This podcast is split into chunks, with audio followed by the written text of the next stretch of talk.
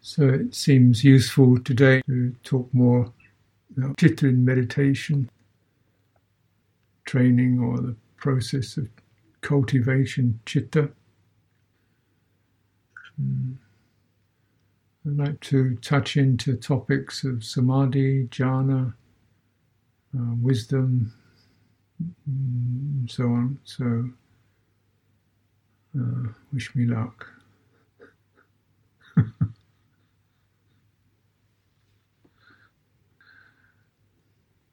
Mm. So, so bear in mind that this is uh, kind of, uh, you know, meditation is not exactly, it's a process. It's, it's a really a whole life process whereby, you know, the right attitudes and the right views and the right kinds of behavior, the results of those occur in chitta. Of course they do. Of course, your actions affects come from your chitta, affect your chitta, all the things that you've done and been done to you. Of course, that all affects your chitta. You can't start with a blank sheet. You, you, you're already in it. it's already happening. yeah, and it always will be happening. And, and, so, you know, we start. We start. Well, okay, you, you start in the middle of something, and um, so it covers uh, behavior, circumstances, lifestyle. All this is going to be affected by and can be enhanced, uh, clarified, settled, made more, more useful, profitable, less destructive, less uh, injurious to oneself and others through cultivation. Mm. And uh, this cultivation can lead to degrees of liberation. Mm. So the word liberation is used in various ways, like liberation of the mind from ill will. This is the development of metta.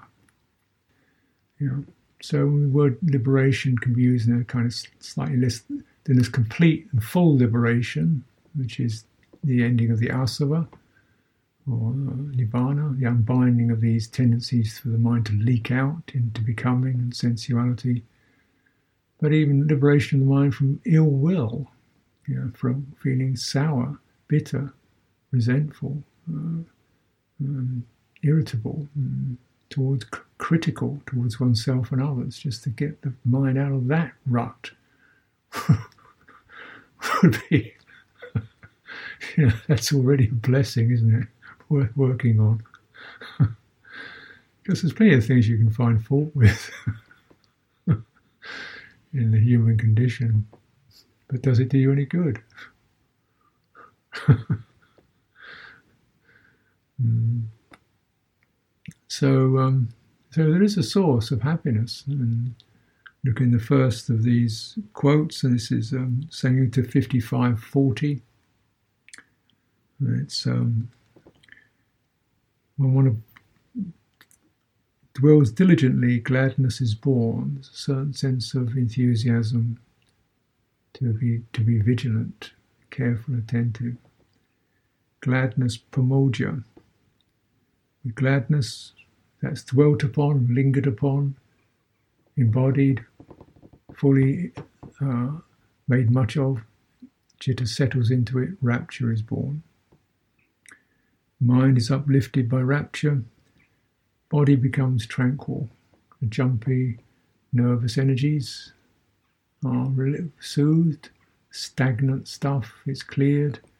Rigidity and contraction is softened. Body becomes a nice, smooth, comfortable place. Hmm. Well, you say, well, doesn't. How's this going to affect my knees or my? well, it's really talking about the nervous system. You know. And so, and the idea that you just focus on the, the good bit.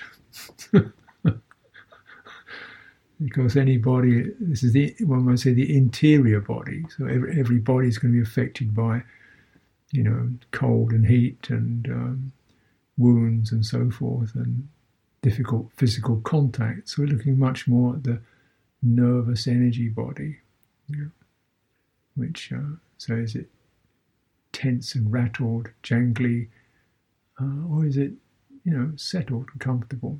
This is done through citta. And so, as said before, you know, the energies of citta and the energies of the body run in parallel or symbiotic. So when the when this when your nervous body, your nervous energy body, your sensitivity, your somatic energies, however you want to call it, feel uh, when they pick up the happiness of the citta, they uh, they settle. And when the, that's settled, the mind, the citta becomes very sukha, comfortable, at ease, happy.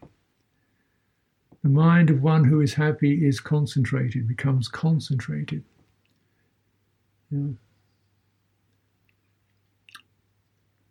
When the mind is concentrated, phenomena become manifest.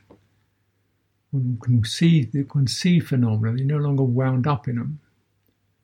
You're no longer so entangled in it you can't even see it because it's you are it. you say, oh, that's that's that. That's a thought. You know, that's not me thinking. That's a thought happening. That's not me having a mood. That's a, that's a mind state passing through. That's not me. It's is that. You know, we can witness mental content without. Rather than being in the content, you can be with it rather than in it. You see what I mean? So, sense, you can then you can relate to it. You can let it pass. You can contemplate it. You can, you know, challenge it, you can question it. Since we're not in the content of the mind, we are we are witnessing it because the chitta has now has a, a place to settle which is not in this, you know, mind states. It's in a subtler realm. Um, another way, another more extended passage which says similar thing this is the Anguttara Nikaya, Book of the Tens. I think it's about number two. I'll get you the reference later. For one who is free from, if you one who is virtuous and follows ethical norms, then there's no need to make an effort, an intention. Could I feel freedom from remorse? It's quite natural. It's dhammata, in accordance with Dhamma, in accordance with natural naturalness. The one who is whose mind is attuned to precepts and ethics, ethical values, have self-respect, they, they sense that in themselves, you linger in that experience, then you feel, oh, you know, nothing to regret, no regrets. You know, whatever other people think or say, no regrets. And that's just that sense of relief. So you don't have to keep defending yourself you know, against you know, guilt and opinions and so forth. You just mm-hmm. Feel confident. Freedom from remorse. If one is freedom from remorse, there's no need to to make a particular effort.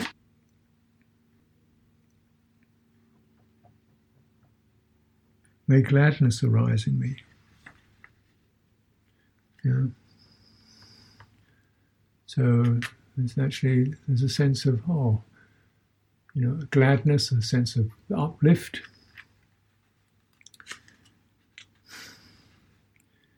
Because uh, you, feel the weight, if you like, the weight of all the things that could be wrong, or you have this clear space. Well, I'm living worthily. I feel comfortable. I, I'm living with a sense of self respect. There's a gladness, a real appreciation, pamojja. And this word pamojja is, is pa, the, the, suffix pa is generally an intensifying, intensifying suffix. It, it, it means, and it's connected with the word mudita. So mudita and moja they're the same root, which is a sense of real deep appreciation. So this is a very thorough kind of deep appreciative experience. You feel you know, gladness. You have to, of course, linger in it. If there is, um, this, then the mind says one who is has this pramodya, there's no need to make a particular effort or wish, oh, I wish I could feel refreshed and uplifted. Piti says, no, it's quite natural, this will happen. You feel a sense of refreshment and uplift. Mm. And then for one who has that piti, there's no need to make an effort or incline or intend or an effort of the will. May my body be relaxed. My body will be relaxed. It just happens that way. Body's relaxed, there's no need to make an effort. May my mind be at ease. My mind will experience ease, sukha. No, when the mind is at ease, there's no need to make an effort. May my mind be concentrated. When the mind is at ease, it is concentrated. Hmm. When the mind is concentrated, there's no need to make a special effort. May I understand and see as it really is. If you linger in the pro, in the experience of the steady, stabilized mind, you will see things clearly. You will see what can be seen clearly. Mm. Then we move into the seeing qualities again because we've been handling, feeling, lingering, tasting, you know, soaking, and now things are clear enough. Now we can do the seeing. Mm. So when, from samadhi, you can have insight. So insight is the kind of seeing that can occur from a stable, stable mind. One who is um, has mind is concentrated will understand and see things as they are, as they have become. Yatha bhutang. Yatha bhutang, which means um, how they and how things have become. This is because of that. This is because of that. That was that was triggered by that.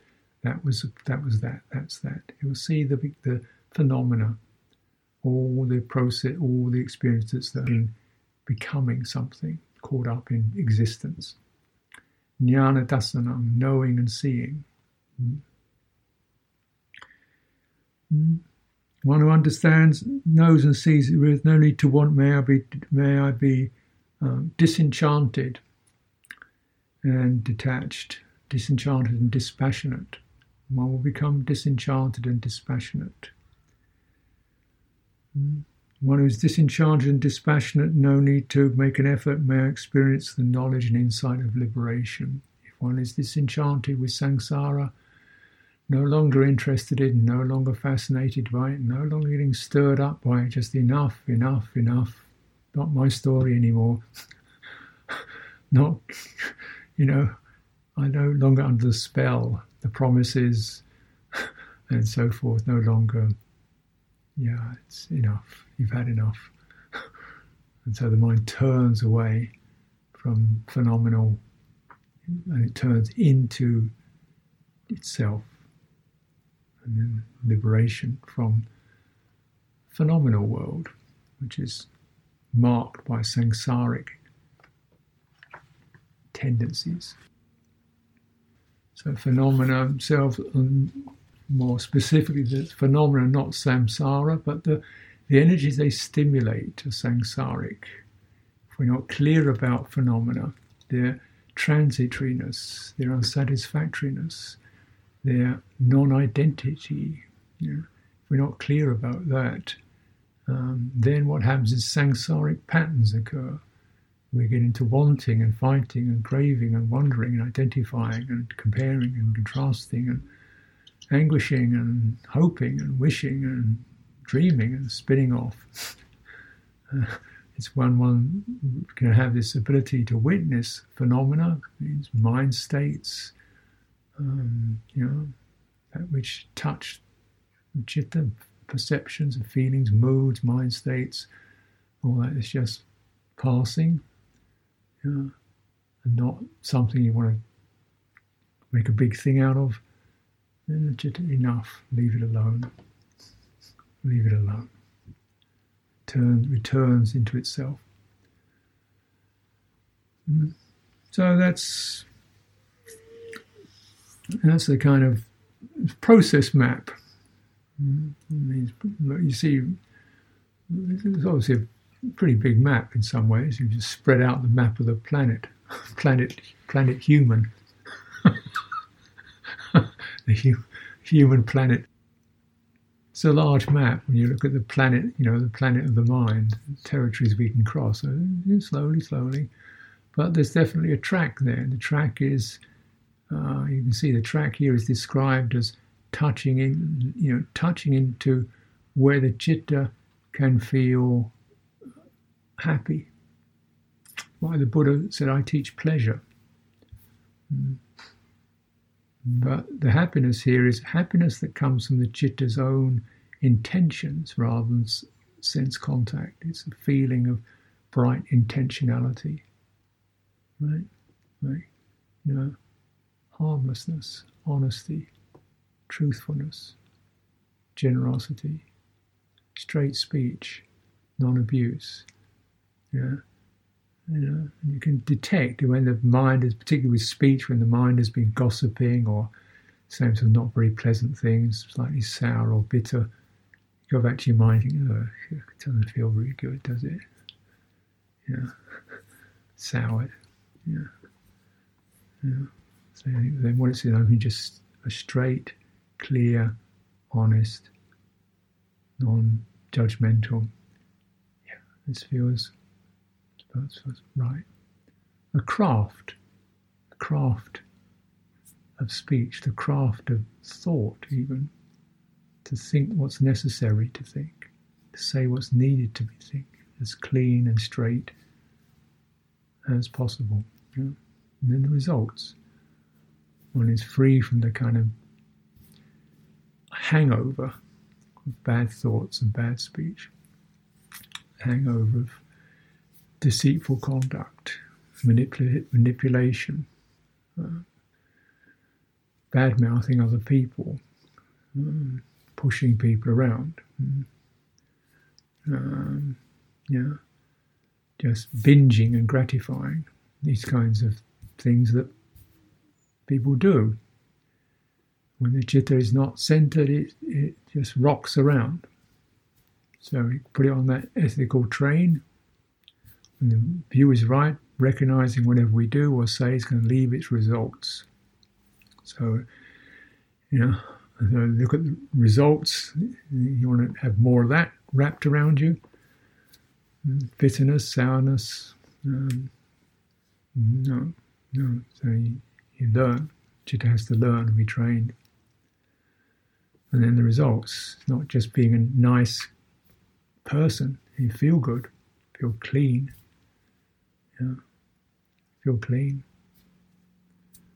and uh, just really getting this. Uh, this is not about righteousness. This is about happiness. Uh,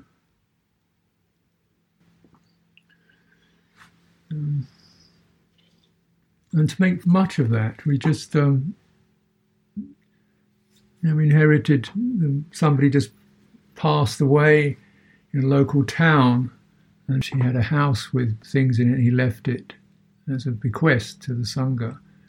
This person had been, I think, been in prison for what? Pedophilia. So obviously, he had some confused stuff going on. yeah. And so they went to the house and the house, he says, it's strange because the house is a complete jumble. And it was hoarding, all kinds of stuff hoarded, books and tools and tons of stuff. Some of it never even used, you're just hoarding things. And it was a mess. But it's funny, there was a Buddha in there, and the area around the Buddha Rupa was spotless and clean. yeah. So, and, there's one thing, he, he had that, and he could respect the Sangha and he wanted to make an offering.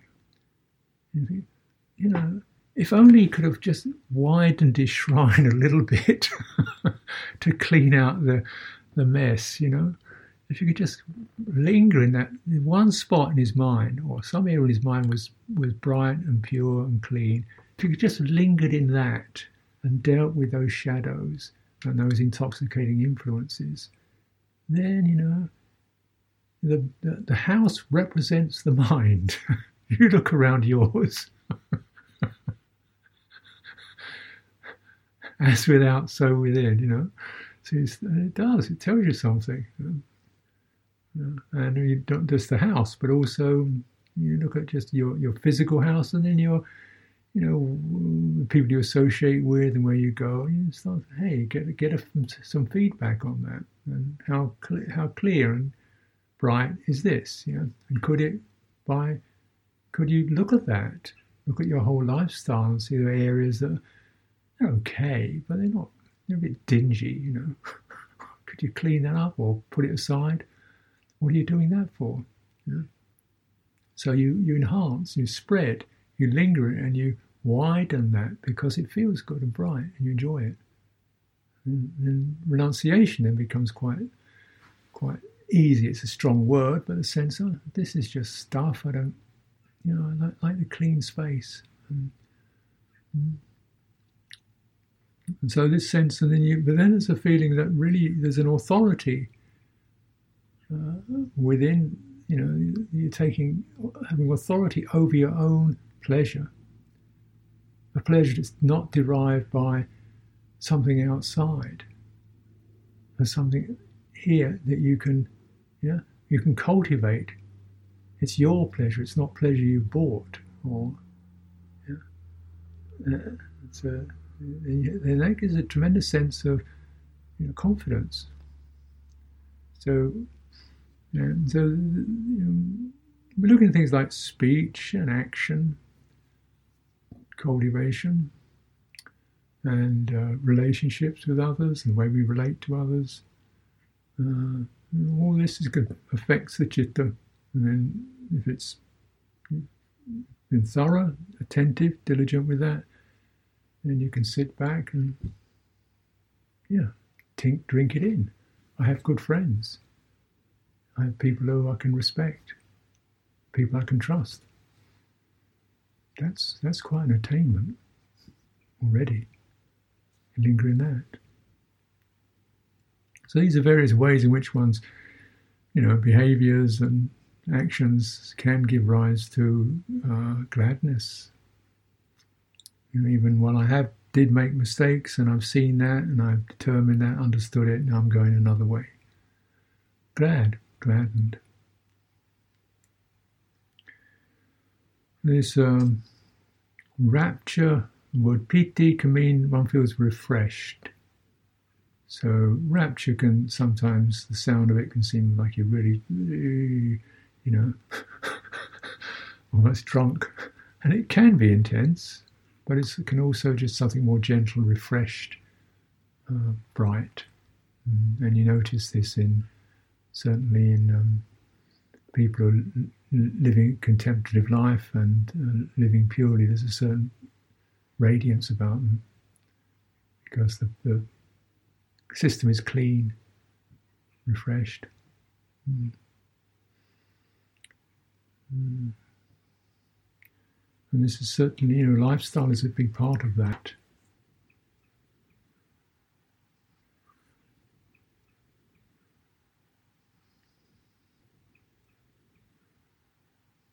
And the effect on the on the nervous system, the somatic effects and really important to find this possibility. Yeah. Because you know, if one is living in an urban situation, particularly you know going around, then you pick up all the you know like flypaper walking through a, a, a dusty turmoil, and you can easily pick up all the all the stuff, the, the rapid firing electronic movements of everything, jumping, get your nervous energy jumping around because you've got to rush to get on the through the, the turnstile. You've got to rush to get this, and the lights flash and the buzzer rings, and you've got to rush there, hurry up to get this, and push a button here, and light flashes up, and you know you get sort of eventually you get trained to be like a machine, or you know, so then so how much of that do you want? Mm. Mm. Mm. And if you have had to have some of that, do you spend time cleaning it, cleaning off, slowing down, getting something with nature, fresh elements of nature? You know, forest people, forest monks always prefer the forest. Mm. If it's noisy or cold or uncomfortable because it's clean. Mm. Mm. When one can't meditate, well, then just spend some time with, with nature, and it will it will do it for you. Can't meditate? Find some good friends. They'll help you. And if one has those resources, one should feel privileged and glad. Uh, and then again, settle in that. Spend some time recollecting and settle into that. And then the body rests refreshed. Mm. Mind can be at ease. Sukha, lingering in that. And this is perhaps the process of um, where the, you know, the word jhana and samadhi starts to appear. But notice here it says, you know, uh, the, the, the, the precursors or the you know, our, our happiness. Mm, degrees, different degrees of agreeable feeling based on the mind. That's those are the foundations. Yeah. Uh, so then samadhi happens because the mind is settled and comfortable. This does ask us to review what we mean by samadhi and concentration is the standard word, but uh, there are, I think, various uh, negative or, or misleading nuances of that. Because normally worldly concentration is done as a kind of narrowing of attention, like a hard, often in the head, like you concentrate on Sudoku or figuring out a plan or narrow point, often visual concentration. So if this was the case, then everybody who studied, did a PhD would have good samadhi. Everybody who inspected, you know, inspected cans of fish would have good samadhi. everybody has that pinpoint attention, you know, um, would have good samadhi. Perhaps even burglars would have good samadhi. they got that high degree of focus. So, no. that, that isn't mentioned. Uh, I think the focusing is part of it, but you know, see the the, the that's the frame.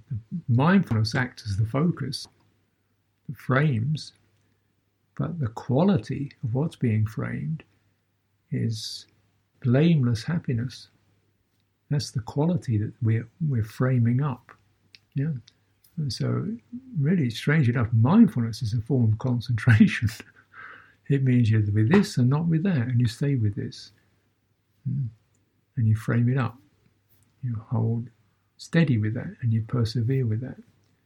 And so, you want to get the resource of uh, uh, agreeable, agreeable qualities that arise from blameless sources, internal sources, and then your mindfulness frames it up and you linger in it.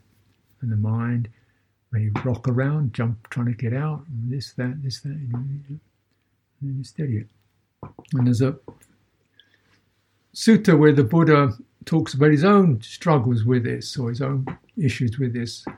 It's the 128th sutta of the Majjhima Nikaya. It's called Upakilesa. When he's talking to these some of his disciples, who are, I think they're arahants, and so they're saying, oh, you know, we have this thing about our meditation practice. And the Buddha said, oh, yeah, I had that too. He said, yeah, I used to get these kind of lovely senses of space and light and subtle forms.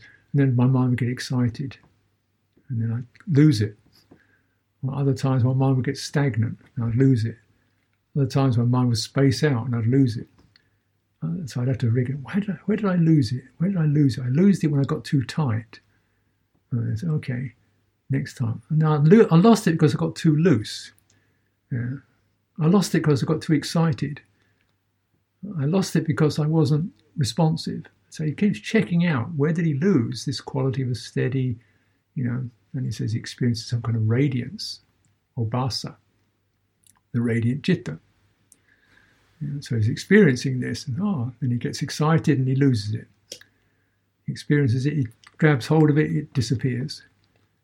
He experiences it, he loses attention, it disappears. So, so, you know, and he said it's rather like trying to hold a quail. You know what a quail is? A bird. And he said, like if you hold the quail, I mean, everybody know what a quail is? It's a little bird. And if you hold it too tight, you end up killing it. You hold it too loose, it flies away. So you've got to learn how to hold that quail just right. He said this, this is the image he uses for holding the chitta as it's starting to, you know, come out. It's a little bit frisky and it's easily, and you hold it too hard and it gets stiff and you hold it soft enough. He said this, this is, this was the, then when it's settled, then, we say this is the, when the samadhi is settled, then this is the, uh, they refer to this as you, you know, the medit jhana. And uh, um, so it's Majjhima 128, that sutta. Um,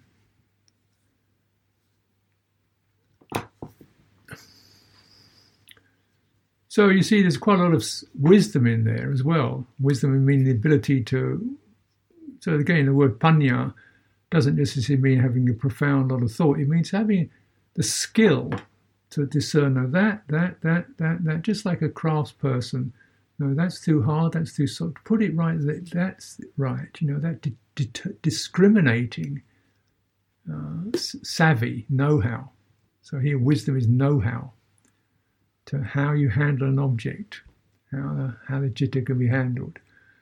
And this is a, certainly a trial and error experience. But what you can find out is that you get feedback from the chitta. So this is this is the process of meditation. We're really getting feedback from the chitta. Like you know, you're squeezing me too hard. you're not holding me hard enough, firmly enough. You're not interested in me, you know. You're too interested in me, you get excited. so you, you got into this kind of feedback process with your own citta till you, okay, now we're steady. And then, okay, now it's settling. Um, so there's a lot of, a lot of um, skill, skills to be cultivated in that process. Um like as I said, so samadhi is, is a result I mean, it sometimes uses a verb, samadhiyati, which means I, am settling. I'm settling the mind. The mind is settling. It's settling. It's samadhiing. yeah. And then, oh, now, it, now it's a result. It is samadhied. So it's more like a verb, and it's this sort of sense of samadhiing, but it's it's a, a sense of settling. And then it once it's settled, it is consolidated. Uh, and uh, these these this is a you know where, where it's used in this sense. It's much more dynamic, uh, but it's not not headbound. It's also called um, ekodibhava, which means ekodibhava, which means unified. Ekodibhava, become one, um, unified, and this means that the mind is not going in different directions it's also the body energy and the heart energy and the mind energy are all in harmony. When I talk about mind energy, I mean thinking process.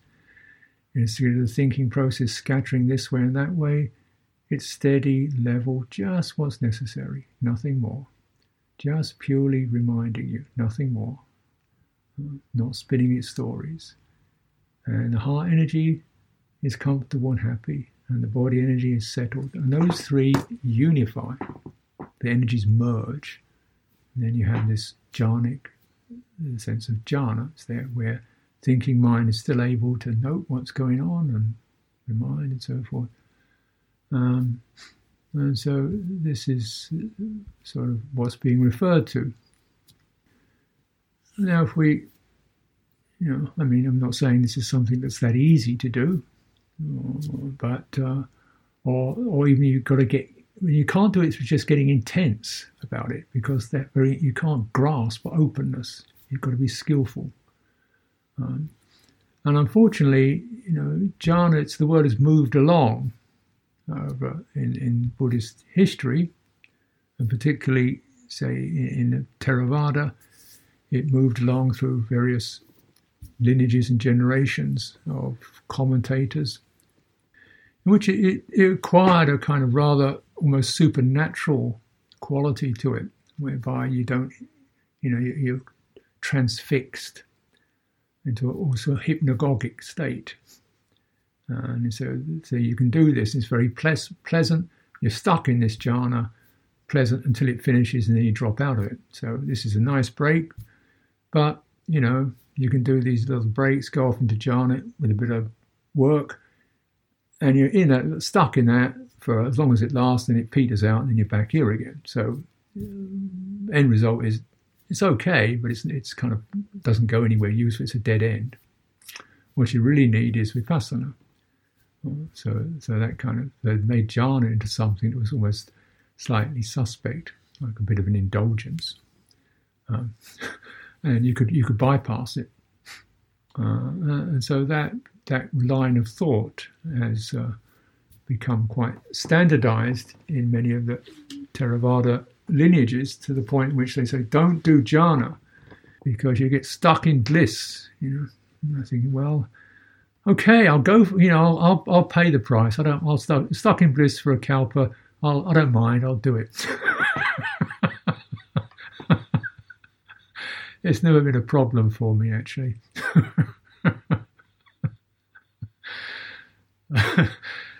so and then you, you unfortunately get a rather sort of you, you, then you get contentions you know different schools and you get arguments over you know, what meditation is and jhana and vipassana and so forth and the whole thing gets rather uncomfortable mm. uh, you know and also rather difficult because the, the kind of jhana described in the Visuddhimagga um, is pretty unreal. And I think you could probably do it, but it seems to be a, a, kind of fixation on mental images that arise in the mind. So um, I think the process of that, just to digress a little, is you, you gaze at some light or a kasina, which is a disc until you can see it with your eyes and your eyes closed you can still see it. And then you focus on the image in your in, the, in your mind until you get another sign light comes up. And you focus on this little sign little shining light in your mind. And then you stay with that and then you know jhana or something like that. And this is called the nimitta. Another word you might stumble across nimitta. So have you got the nimitta yet? And uh, which means this special light that you can see, which is not a visual light, a light in the mind. If you've got the nimitta, then you're you're on track for jhana. Um, but unfortunately, the word nimitta has moved along ways too, because we look in the Sutta Pitaka, nimitta is, is used, but it means any defining characteristic. So, you know, you might say, well, that that's a, a nimitta could be the defining characteristic. So that that's a female body has these characteristics to it. Yeah, so that's a female. Yeah, um, cat has these characteristics. That's a cat. What the defining marks? Cats have fur and teeth and claws and purr. That's their nimitta. Uh, so it, it, can be used also as um, even like the defining marks around a temple where you can give ordinations are called nimitta stones, It means that defines you know, these little stones. You create a, a, square made of stones. So those are the nimittas. It means these are the stones that define. In that you have there's your ordination platform. So these are called nimitta stones. Uh, the Buddha says the nimitta of samadhi is the four satipatthana. Right? So this isn't a light says the nimitta of samadhi is the four satipatthana. So, in other words, the defining characteristics, the boundary markers, yeah, within which samadhi arrives are the four foundations or the four establishments of mindfulness. So this word nimitta is used, but then it's uh, there's a general trend um, in in in the traditions to take something that's more kind of colloquial and broad and make it technical and narrow, hmm. more you know, specialized. And if you go back to the suttas, you'll find, well, these light, light nimittas, there's no mention of them. You know. Uh, there's no mention of that process. So you could do it, uh, but you don't have to. And, uh, and and and this is really, I mean, just for safety's sake, to be serious, because people blow their fuses doing this stuff. it gets so intense. This is sometimes why teachers say don't do jhana because you're going to have a crack. You're going to crack up. You get people get so intensely fixated, then um, the mind loses its moorings. We start to get visions and think we're enlightened, or, or sometimes the mind just breaks down because of too much intensities. And it does happen. You know, you have somebody's with a stream enterer one week, and then next week in a psychiatric unit because you know, they thought they had something, they got something through some intense effort, but what happened was the chitta got so compressed it snapped or it fell apart. So you got to go. So then they, then they put off meditation for life. They're traumatized by meditation. You know? So this is through intensity. You know? And as I say, there's there's no amount, no limit to the amount of damage the chitta can do to itself if it's not directed properly. So we really you know, be quite serious about it. You really start to review these things. Say, look, this is based upon, you know, ref- reflecting on good qualities, feeling comfortable and at ease, feeling happy and peaceful, lingering long with that, thoroughly letting it happen. It may not be dramatic, but it's safe, and it's going to take a ta- take time. But if you start getting pushy and forceful, you can really do yourself some harm in this. yeah. Yeah. So if you you know if you don't you find your mind isn't settling down into stable state, don't keep pushing it. It's the time to review and watch that unstable state and be dispassionate towards it. Okay, it's contemplate, you know, impermanence of that. You know, this is just stuff that I'm going through right now. Right now, my mind does not settle down at ease. You know, but instead of reacting to it, the wisdom teachings are, you know, that we don't, uh, this is impermanent, this will change, this is conditioned, this is not self. Maybe the chitta is just working something out in its own way, just kind of throwing up some old residues. Perhaps it's just vomiting things or has to, you know, when sometimes people just have to unload and they dump stuff. you know, maybe the chitta is just having a unloading session where it just comes up with some crazy thoughts, but don't follow it, and uh, and uh, be be aware of the how you relate to that. It should be steady, stable, and peaceful, and with goodwill. And you know, when we feel really lost and confused and don't know what to do, just go back to virtue, kindness, proper behavior, stabilizing that. There's the stabilizing, and then pick up whatever feels comforting from that, linger in that. Stay a long time with that. Stay out of the danger zones and settle.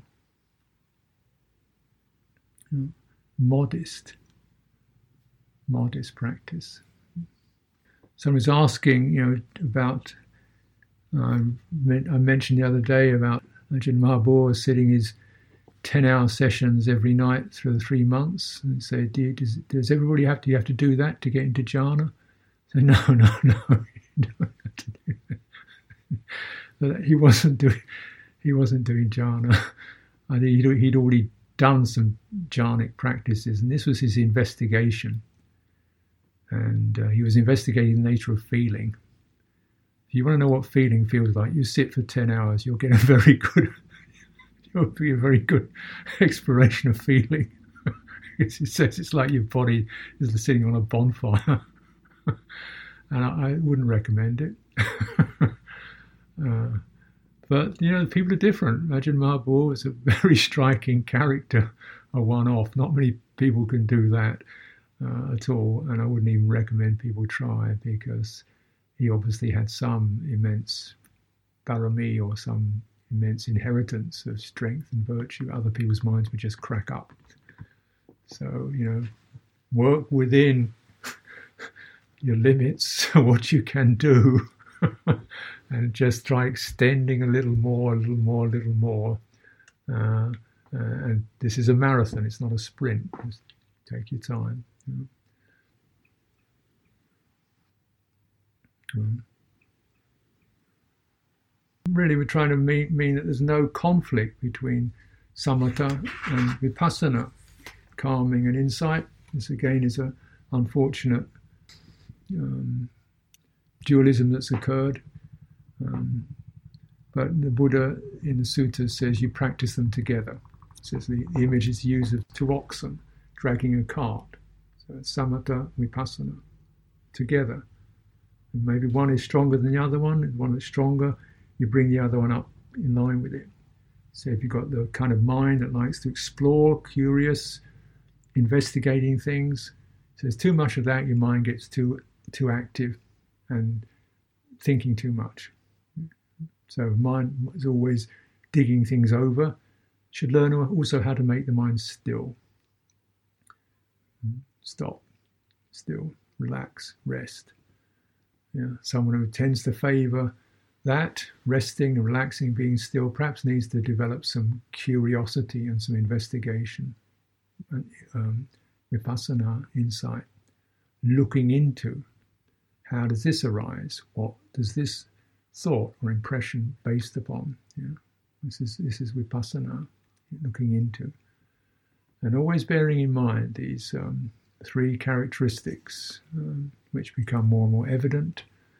Um, quality of changeability, all these phenomena, high and low, profound, mundane, everyday, remote, esoteric, they're all anicca.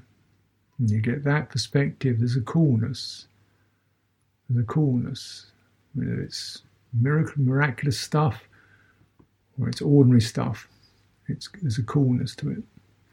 Uh, it's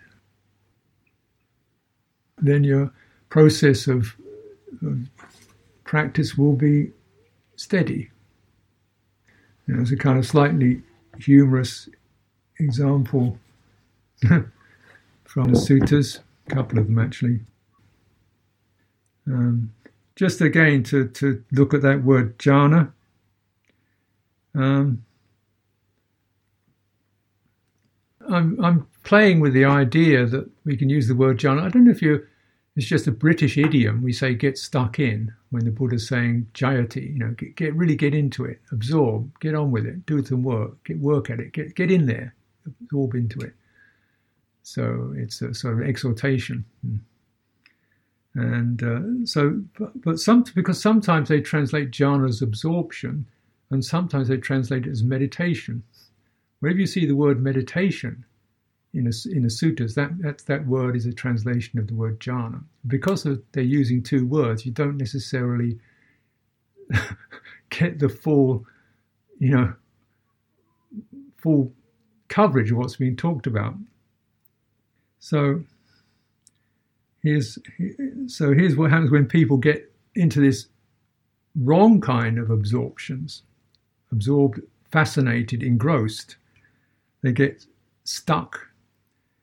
While he harbors sensual lust within, he meditates, premeditates, out meditates, and mismeditates. These are all different forms of jhayati.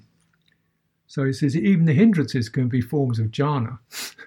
In other words, if you are gross and absorb into a hindrance, you get a you get a sensual lust jhana, or you get an ill will jhana. You're completely absorbed in ill will. And he says, just as a donkey, just as a donkey unladen standing by a doorpost or a dustbin or a drain develops jhana. this is how these misguided disciples develop their jhana. So you can see the word can be used in a number of ways. Uh, uh, and it's this sense of the mind picking up something and you know dwelling in it and lingering it until it's it's kind of the energies of the mind are are fed by that object. So then we want to find skillful object to be fed by, one that are cooling and agreeable and in line with um, with virtue and peace.